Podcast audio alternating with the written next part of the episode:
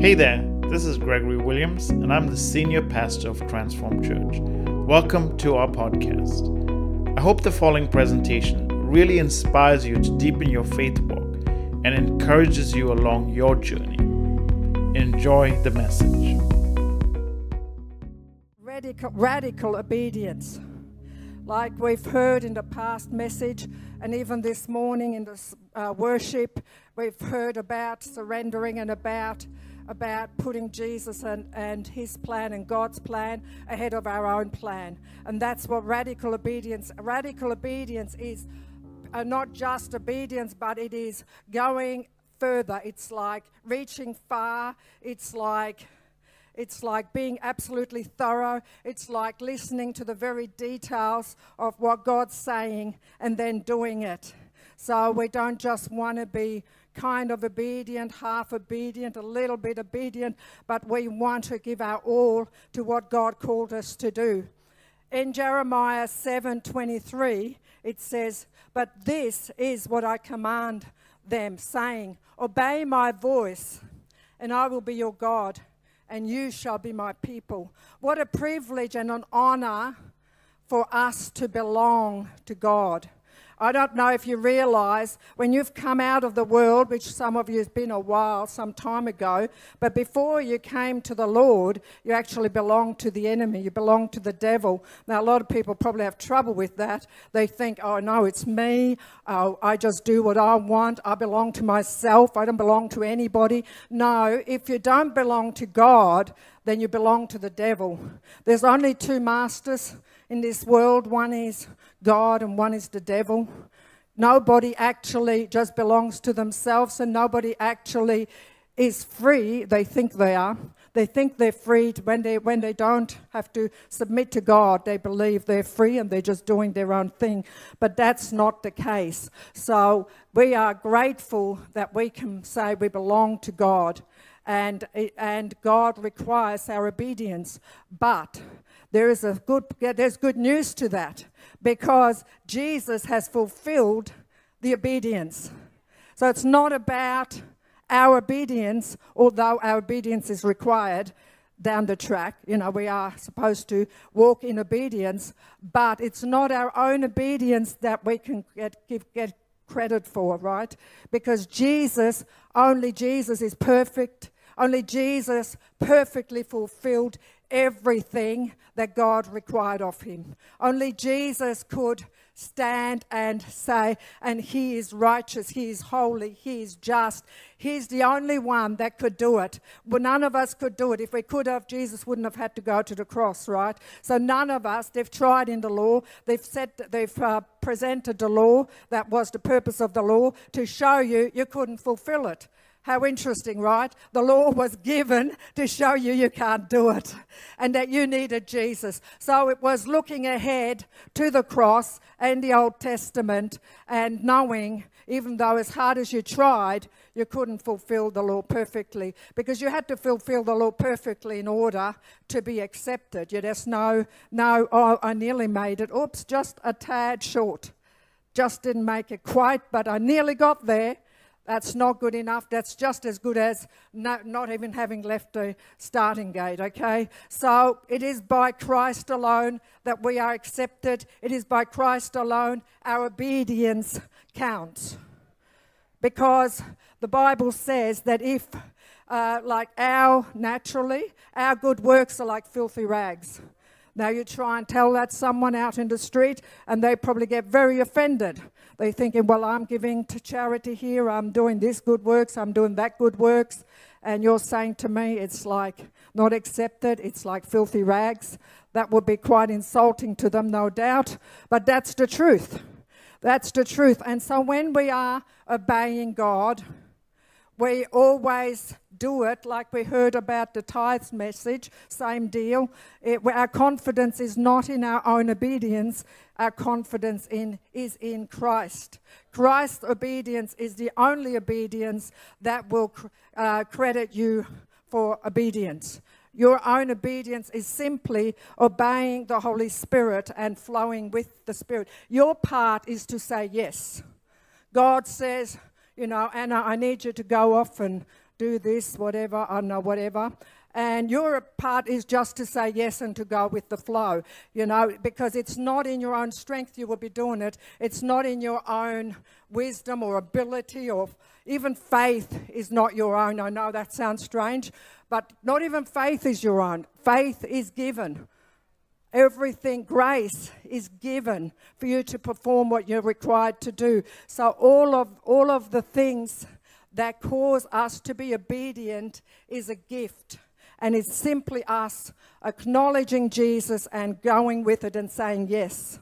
Luke eleven twenty-eight said, says, "Blessed are those who hear, hear the word and do it." So you, a hearing is required. You need to hear the word. You need to hear from God what you need to do. And then you need to just be faithful to do it. You put your trust in Jesus as you go. He will empower you. He will take you. He will bring you out of whatever situation you're in. First Samuel fifteen twenty-two says, "Has the Lord great delight in burnt offerings and sacrifices, as in obeying the voice of the Lord? Behold, to obey is better than sacrifice." So we can't We can't kind of have an alternative idea and say, I'm going to sacrifice this. Oh, look, I, I didn't really do what you asked me, but what about if I do this? You know, I'm just going to give up this or going to give up that. Um, you know, so God simply wants us to obey him, to do what you hear. I mean, you have to hear to do. You can't do unless you hear or you get a prompting to go and do. Um, Ephesians six five says, "Servants, be obedient to your masters." Now this particular scripture is really referring to natural, natural masters, you know, like if you're working for someone. But how much more should we be obedient to our master who is in heaven? So, so you know, that is a major requirement as a Christian. Obedience doesn't just require hearing, but doing. And, uh, and doing it with the right heart. We've heard a lot of these things already in worship about being glad and rejoicing and things like that. God doesn't want us just to be grudgy Christians, looking like as if this is really burdensome and wow, you know, and, and the world will look on us and they say, well, we don't want that. Look at them, they're like, you know, gosh, They're, they're, they're suffering so much, I don't think this is for me. So we want to be glad. We want to be showing thankfulness. In Deuteronomy, um, Deuteronomy twenty-eight forty-seven, it says that uh, because, because they didn't serve God with a, a glad heart for the abundance he provided for them, therefore he's given them over now to the enemy. So the master, so the enemy is the master of them. So if you're not serving God, even as a Christian, you're actually serving the enemy. There's no no two no options. There's no, well, I did it my way. That that song, that's an absolute deception and a lie. Okay? Nobody has done it their way. If you do not obey God, then you have done it the devil's way. You have worshipped him, you have pleased him. So, you know, uh, don't be deceived. There is no my way. There's only God's way and the enemy's way. Okay, so uh, let's look at let's look at Abraham. Abraham, Genesis twenty-two, but it, it goes back earlier, so we might start. I'll just tell a bit of the story. Abraham's actually quite quite an interesting story because he's the father of faith, right? He's the father. He's, um, he's been radically obedient at the end, but he didn't start off that way. When he was asked to leave his hometown, which was ungodly, he left. He left. He was obedient there, but he was partially obedient because he took a lot with him, and that caused him problems. And then he did a couple of other turns off the main, main road. He did a wrong, few wrong turns. He... Um, He, when he had um, Sarah, well, his, her name was Sarah first, and his name was Abram first. But uh, with, uh, with Pharaoh, um, he said to her, "Oh, can you say that you're my sister?" so that they, you know, because she was beautiful, oh, so that they won't kill me. So can you just say, you're my sister? And of course, that got Pharaoh into trouble because God intervened and said, you know, no, you can't have her. She belongs to another. So, you know, so that was a bit of a bit of a bad turn. And then he did it again. Can you believe it? He did it again. He did it later on, many years later, with uh, Abimelech. And again he said, oh, this is, t- can you say that you're my sister? And Abimelech got into big trouble because of that, because the, his, uh, the wife got barren. And, you know, God actually punished Abimelech and not Abraham. Isn't that funny? He's the one that lied. He's the one that deceived. But he, Abraham didn't get punished. Uh, the um, the king got punished, and he had to ma- he rest he gave restitution. You know, gave sheep and goat and whatnot, so that uh, you know. And Abraham had to pray for him, and then they, they got. The barrenness was lifted off them. But so Abraham made some mistakes. And then he continues. God's been talking to Abraham for quite some time at this point. He's been, you know, saying to him twenty-five years before it happened that he's going to become a father of many nations. And, he, and Abraham says, well, how's that going to happen? I don't have an heir. Abraham thinks, well, there is Eliezer who's born in, in my house. And later on, of course, Ishmael came along. They thought they'd help God and say, you know what, we're just going to, we, we can help this situation. Why don't you sleep with my maid and, uh, and uh, you can have a child with her, and we could call him the heir, right? And uh, so that happened, and she conceived. And of course, then things didn't work out. They didn't, oh gosh, you know, there was animosity between them. So that didn't work out, but still, till the end, because, you know, it was twenty-five into waiting, that Abraham actually had received a promise. So, you know, sometimes we kind of complain, it's a long wait till the promise. He had to wait twenty-five years. He was one hundred years old. No one at that age should be able, would be normally able to conceive and have children. She was ninety-nine, and it was like, this situation is impossible. I know, God, you told me, look at the stars, count the sand on the seashore. That's how many of your seed you're going to have. This is how many children you're going to have, as many as the sand on the seashore, as many as the stars in the heavens. Constantly kept him thinking and constantly meditating. He's going to be a father of many nations, right? Father of many nations. Then he changed his name. He said, you're going to be Abraham, and Sarah, Sarah is going to become Sarah. So you're going to be the, fa- you know, before he was just a father of nations, now it's become multiple, father of many nations. So praise the Lord. So he, he took that on board, but he's still, at, still just before she conceived, she said, well, what about Ishmael? How about Ishmael could become my heir? And God says, no, no, that's not happening. It is from your body, it's from your seed. God's not going to have some seed coming from uh, making nations out of fornication. I don't know how else to put it, but that's uh, kind of what it looks like. And so God's not going to, uh, out of ungodly union, he's not going to produce a nation or nations even so. But at the end, Abraham got fully persuaded. We know that it's written in the Bible. He said uh, he became fully persuaded. He believed God. And at the birth of Isaac came at the appointed time. And uh, so there was great celebration. But of course, at this point, um, Ishmael had to be sent away. And um, God, then God, then many years later, he was weaned, was raised.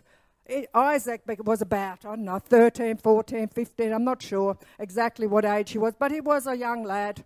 And now God comes to him and says, I want you to take your son, your one and only son, the one son you love, take him to Mount Moriah, and I want you to sacrifice him. Whoa, whoa, what would one say to that? How would you respond to that? That would be shocking, wouldn't it? And uh, he didn't he didn't go and discuss it with his wife or or think, you know what, well, I've got to pray about this. He did what God said. This is where radical obedience came in. So he made many mistakes. Ishmael, even though he was a mistake, God said, I will bless your descendants as well. So God can use your mistakes. So if you've made mistakes, that's all right. God's going to take that and use that. And but then he came, he came to a place where he was radically obedient. He heard God say, go to Mount Moriah and sacrifice your son. And he did exactly what he was told. He got up early, uh, cut the wood. He was one hundred years old, right? Actually, he would have been older. What am I talking about? He would have been one hundred thirteen, fourteen, whatever, right? Because he's had his son grow up it. And um, and he, he took, he, he did, did the fire. You know, you carry the fire in an earthen vessel because you didn't have the matches you have today. And so he got all, everything organized, and he took his son. And you know what? We give credit to Abraham most of the time. We a lot of talk about Abraham's faith, but we forget that Isaac must have had a lot of faith too. He must have been raised in a way that he heard how good God was, how faithful God was, how after twenty-five years uh, they were able to have him, and how, how God spoke to Abraham a number of times, personally spoke to him, encouraged him, showed him the stars in the sky and the sand on the seashore. And he must have, they must have shared stories so that Isaac at that age, who would have been much stronger than Abraham, was able to um, cooperate. At the last minute, of course, he didn't know he was the sacrifice. Uh, they went up, they were there, looking up. There we are, three days later. They look up to the mountain and go, okay. The servant came as well, and they said to the servant, let's stay here. We're going to go and worship on the mountain. We're going to, you know, they didn't talk about sacrificing Isaac. We're going to be worshiping God. Went up to the mountain, tied up Isaac. Well, Isaac said first, oh, where's the sacrifice? And uh, Abraham said, he will, he himself will provide. Well, you know what? That's the story about Jesus, because himself, he will provide himself as a sacrifice. But he also meant he will provide one, which was the goat in the thicket. So um, they were ready, tied up Isaac. Imagine what Isaac must have felt, what he would have thought. But he trusted. He trusted his dad. He trusted. And, uh, and Abraham believed, because he said, well, for twenty-five years God has spoken to me and told me I'll be a father of many nations, and it will come out of Isaac. It'll, it won't be Ishmael. It won't be Eliezer, the other person who was born in the house. It's going to be Isaac. So somehow God's going to have to resurrect him. If, uh, if he's going to be killed, somehow God's going to intervene. He had so much faith that he raised up his, raised up the sword, and had had had the fire organized, had Isaac across, ready to, to just put the knife down and kill him. And angel said, stop, stop, now that I know that you did not hold back your one and only son, your son that you love. That is, these are key words. Your only son, Ishmael didn't count, loved, because Jesus, you know, Jesus was the only son. Jesus was the son the Father loved. And this what was, if Abraham hadn't been faithful, I don't know how God would have done this, because it was required for our salvation. So how awesome was Abraham in being faithful to do this. The, Luke nine sixty says, these are scriptures relevant to having this radical obedience, this absolute focus, single focusedness. So you don't think about other things, but you think about what God wants to do in a particular situation. You don't know what God has asked you to do, what the eternal impact it will be upon lives, right? We, we will see it later. We're like a jigsaw puzzle where we each have a part, but we can't see the big picture. We just need to be obedient to be that part. So, uh, yeah, so in Luke nine sixty it says, let the dead bury their own dead, but you go and preach the kingdom of God. In Matthew ten thirty-seven he says, he who loves father or mother more than me is not worthy of me, and who he who loves son or daughter more than me is not worthy of me.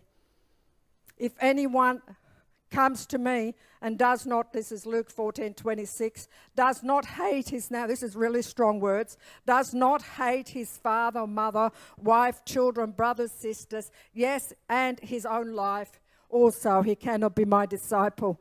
Now this is not talking about hate as we know hate, right? Because the Bible says you are and to honor your parents. You're meant to take care of your family. So let the dead bury the dead doesn't mean you're not going to go to the funeral or you're not going to care about that, right? It means that you're going to concern yourself about kingdom matters rather than worldly matters.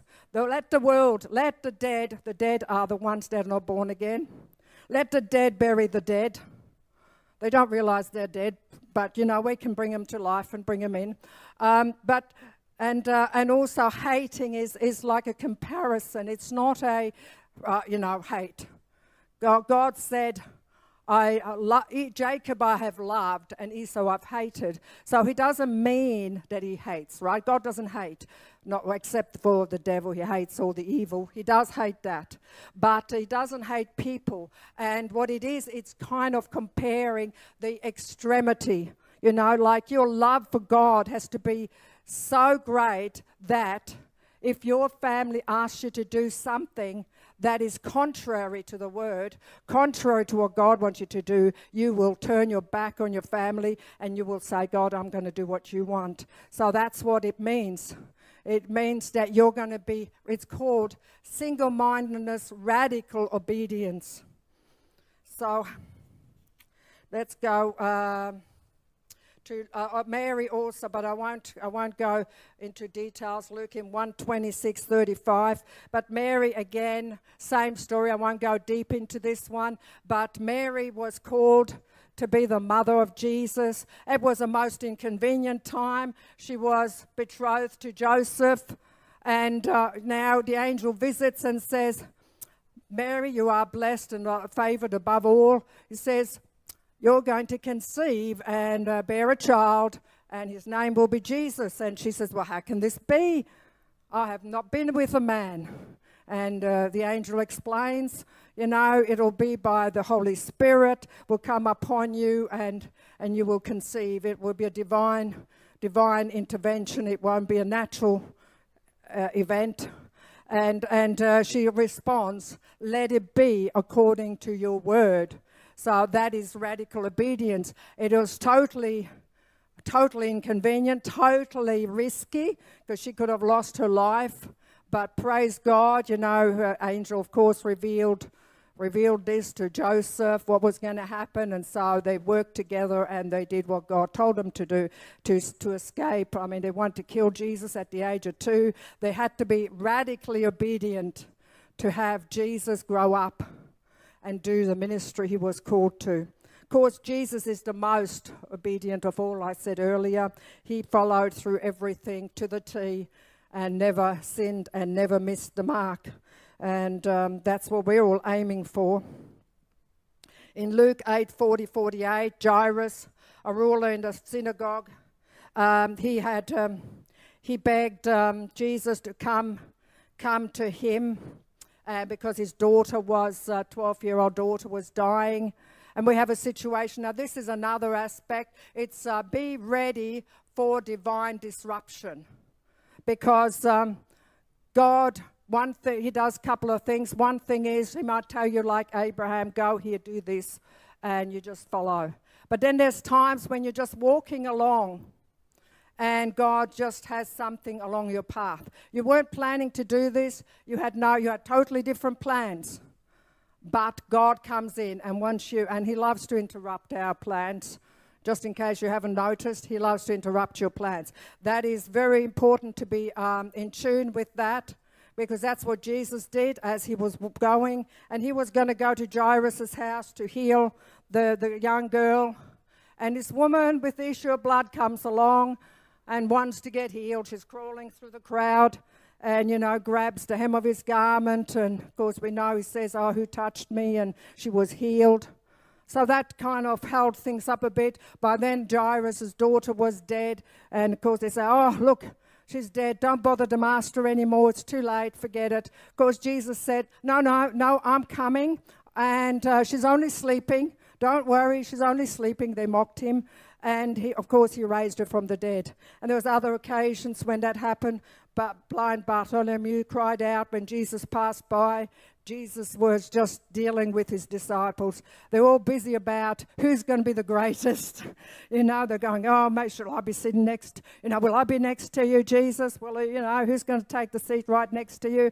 And he's sorting that business out, and they're walking along. And then, of course, we got Bartholomew crying out, Jesus! You know, and uh, the hero's response goes, you know, the, the, the disciples want him to shh, be quiet, be quiet, be quiet. We've got things going on. Don't, don't disturb the master. But he de- cries out all the more, Jesus! And so he was, bring him to me, bring him to me. Let's deal with this. So Jesus attends to these things when, you know, these, these divine disruptions that take place. Um, another one with Acts, Peter and John, they were going up for prayer, and there was this man lying across begging for alms, and he says, you know, silver and gold have I none, but, uh, you know, what I have I give to you, you know, be healed, open your eyes, anyway. So uh, there's divine disruptions in life. So be, uh, be aware, be willing to be stopped in your tracks and do what God calls you to do. It's not convenient. It's not um, something you may want to do. It may be difficult. It may be, you know, cause you problems, cost you money, all kinds of things. But I suggest you be obedient. Your flesh is going to argue with you. Your flesh is going to say, oh, no, I don't feel like it. And your, and your mind's going to say, oh, no. Look, it's not, you know, that can't be God.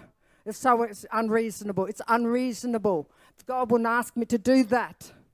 You know, I'm, I'm serving him right now. I'm doing what I'm supposed to do. Why would God tell me to go this or there? So, you know, if you listen to your mind, you listen to your feelings, you listen to your flesh, every part of you is going to have a complaint and an excuse. So you need to be radically obedient. You need to not give yourself time to think and just go and do. Now I will go, um, I will tell you the story about our little event. We've been here, we've been here two weeks ago, maybe two weeks ago. Um, anyway, but we got home. Reuben's mum was quite ill, but they gave her three months to live. So we're going, okay, well, we can't do three months here. It's a bit too long. So um, we decided, you know, prayerfully we decided we're going to go home. And um, we got home, had two days at home, did the mowing, did the weeding, did the shopping, did the washing, fed the worms, made sure the worms were going to not die. And, um, and so we were very busy. And we hear that she's all of a sudden, because all this time we kept in touch, and she was getting better and better and better. We go, yes, Lord, thank you, Lord, healed in Jesus' name. Yes, live and not die. Anyway, so we're getting good reports. And then all of a sudden, she's in hospital.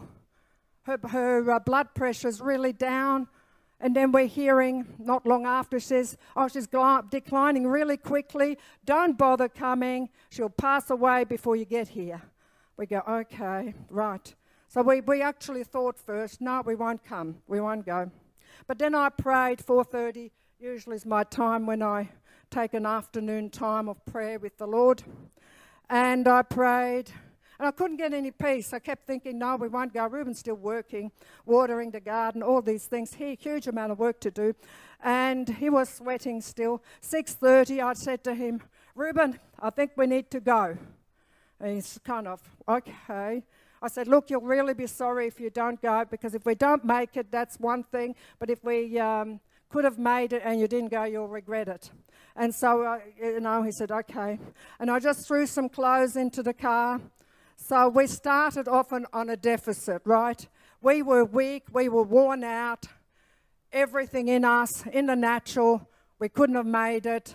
I mean, we had to drive. We weren't planning to drive all the way without braking, but somehow, you know how the Lord takes you a little bit, and then he got, pushes you a little bit further. We thought we were going to sleep in the car. We thought, I said, look, Reuben, we don't have to do hotels. We're just going to sleep in the car and we drive on when we're fresh or refreshed.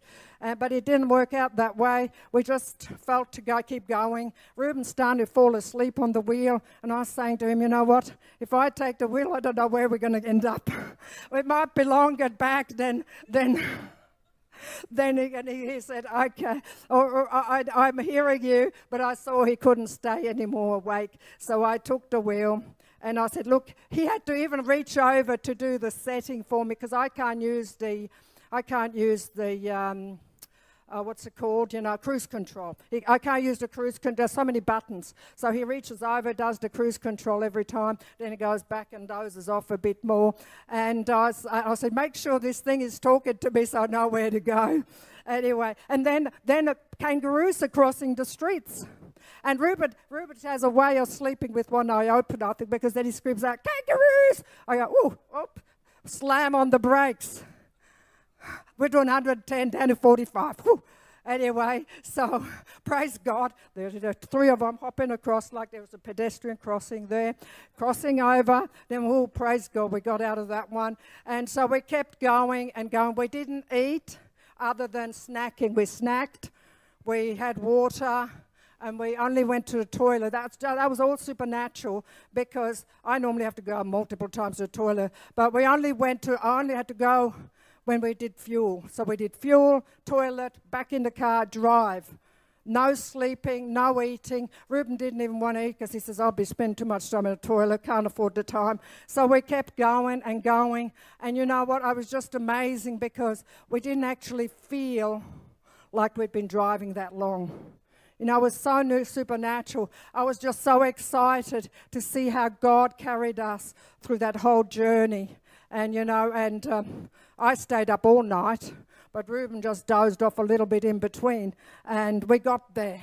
And we left at seven thirty p m on the seventh of January, for those of you who believe in numer numericals.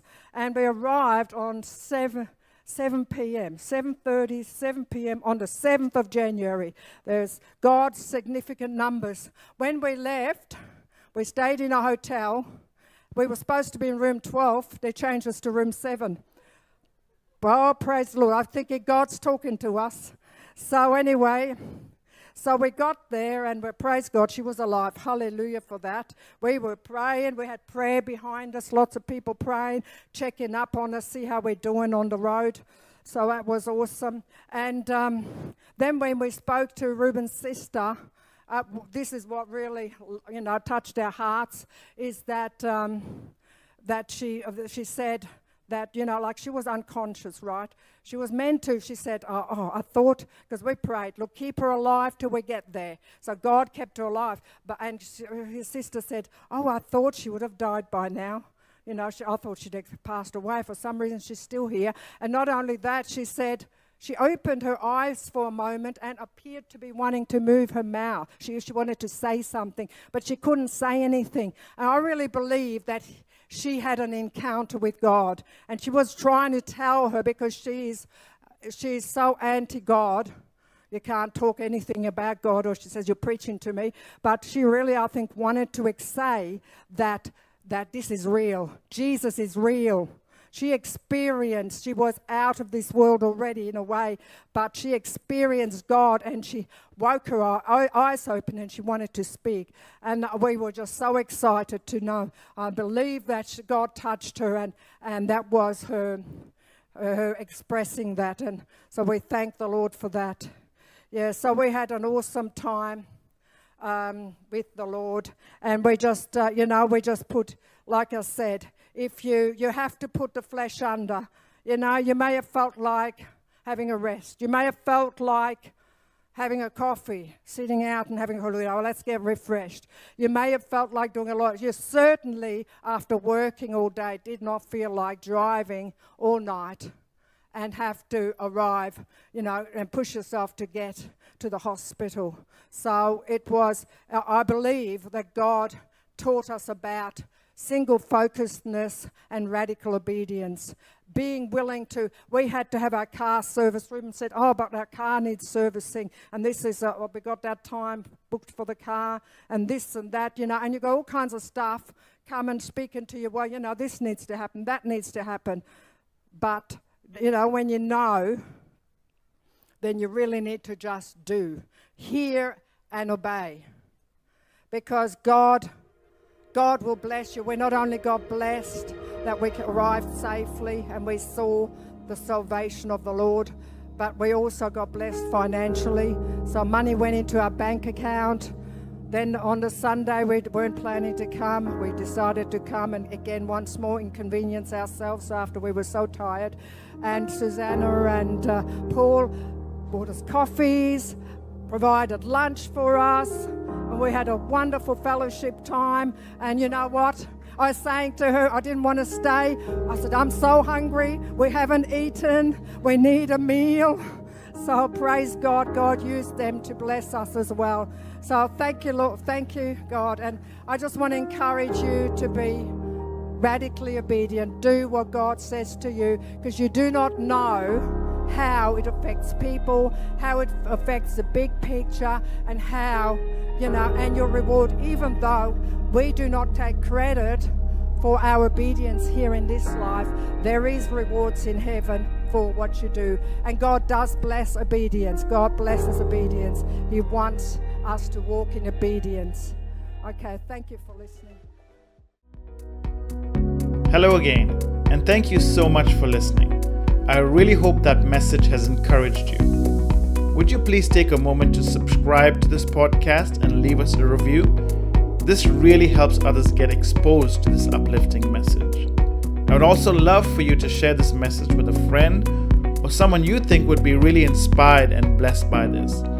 Sharing this on social media like Facebook really does help others also get this free content. I'm honored you chose to spend some of your valuable time with us.